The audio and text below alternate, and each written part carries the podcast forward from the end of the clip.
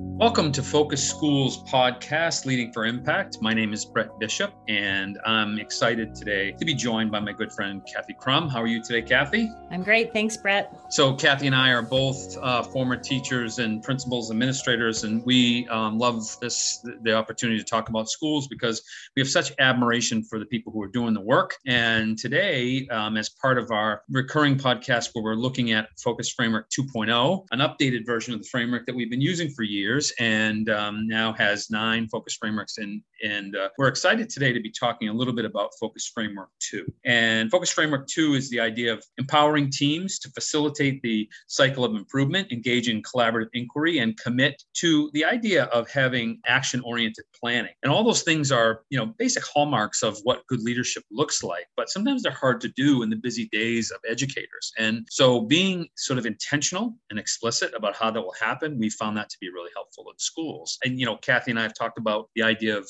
what really good leadership looks like, and that will be our work today. Okay. So Brett, when we talk about empowering teams, there's all kinds of teams at schools. We, of course, recommend instructional leadership teams, but um, then there's departments and there's grade level teams and there's, you know, teams that run different um, programs at the school.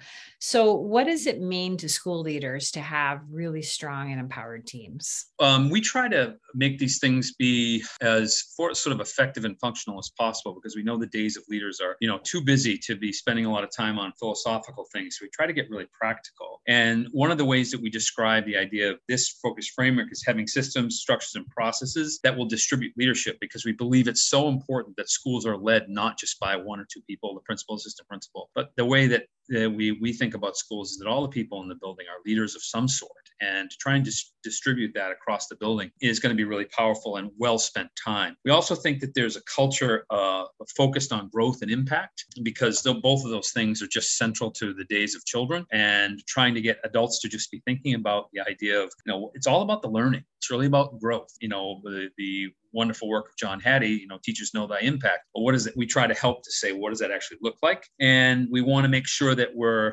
any in schools all the time, if we're setting expectations, that we're following by support for that, by inspecting it and, you know, studying it and seeing how we can give people lots of opportunities for practice and coaching. And then we always say the phrase, so what, now what? Because no matter what we've done, there's always a place to go. So when we get somewhere, we want to keep looking. And one of my favorites, um, because it was something I was not good at as a leader, but I was got a lot of help in thinking about, was the idea that what we do, you know, really high performing people often don't do is um, look back and celebrate.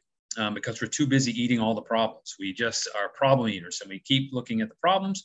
But one of the things we have to train ourselves to do for our own good, and also for the good of those around us, is to just look back and just shamelessly celebrate progress, because when the culture gets oriented in that direction, good things happen for kids. So as you were talking, I was thinking about, um, you know, how do you, those are all really things that we all believe in, and they're words that we all love to hear and talk about.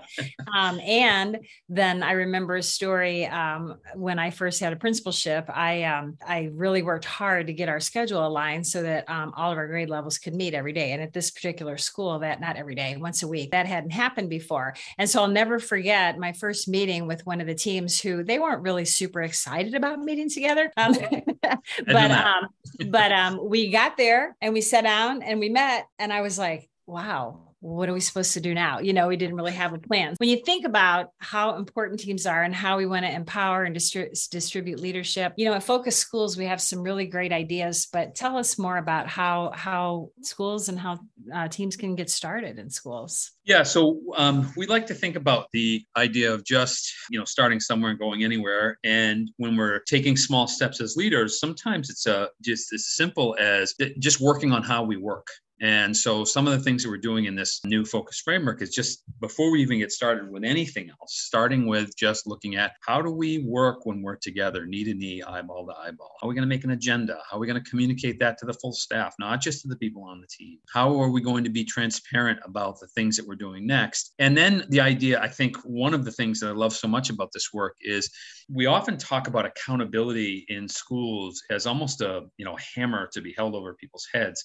And I think I think there has to be a shift in that, that we we're shifting to the idea that we're mutually accountable uh, for the impact and the results of the work. And so when teams start to function that way, And it doesn't feel like, oh, you know, I'm in trouble because I didn't do something, or no, what I'm going to get is a lot of help from my team if I wasn't able to do something. I think the the exponential power that comes out of the way human beings function when they are, you know, uh, living in a, in a organization that works that way, it's immeasurable, because it, we want p- teachers to be thinking creatively, to be confident, to feel supported. Um, we want children to feel that way. And one of the best ways we can do that is making sure that the leaders are just sort of wrapping our arms around people and saying, no, we're going to do this. We're going to really, um, we're going to be successful. And if we're having troubles, we're going to look at it together. We suggest that you get clear about the ways that you're going to work as teams. And one of the best pieces of advice I ever got as a principal when thinking uh, wasn't wasn't collaboration wasn't going the way that I wanted it to was get your own house in order. Um, you know, you're leading an I L T. And if you get your I L T to function really well,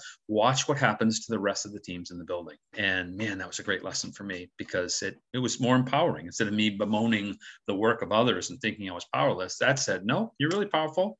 Just get, get your ducks in a row and watch what happens. So really helped me. That's great. Those are good things.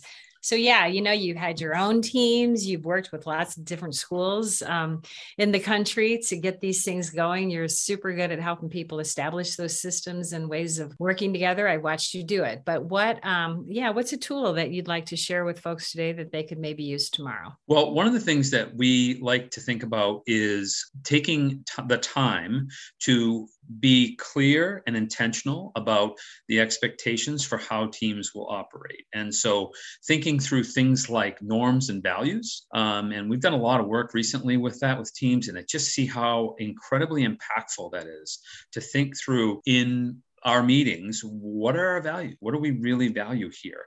And that acknowledging that the answer for that could be different than there's no perfect set of values that we could all adopt. And so it, it forces some introspection that I think my mistake as a leader was often to skip that in my urgency to get somewhere. And all that did was slow me down or slow us down in getting there eventually. It's one of the things I think that's really valuable. And then we suggest that you think about the idea of having a set of norms and some values for your team as you get started. And uh, I think it's a, a, Uh, impactful and sometimes slower process, but one that will you'll thank yourself in the end for. Yeah, it reminds me, I think, of a Ken Williams quote, was stru- culture eats structure for lunch. Have you heard that one? Yeah. Yes, I love it. You're creating a yeah. culture where people can work together in that way. Yeah, yeah. And it, uh, to me, it's it's evidence in, you know, classrooms, where the highest scoring classrooms I've ever been in, regardless of what age the students are, teachers take time at the beginning of the year to think, how are we going to work in here? What's it going to look like? And let's talk about all the things that we need to know how to do. And that takes longer. Um, than, you know, just getting right into the curriculum. But man, in the end, learning results are a lot better because people are feeling like they're attended to and they know how to be there. They know what to do. And there's real clarity. So that's exciting. Well, I um, want to thank everyone who took their time to listen to this podcast. Kathy and I are always excited to be talking about schools because we love them so much. We believe in them so much. And so we believe in all of you. And thank you for being the people who are heroes in the lives of children who need it. And we hope that you will take your time to go to the Focus Schools website to see things, for example, like be able to link to our podcast and lots of other great things, including some tools that you might use, and our social media, in which you could um, see the work of other schools across the country that we get the privilege of working with, who are doing the same things that you are. So thanks again for taking your time, and thank you, Kathy.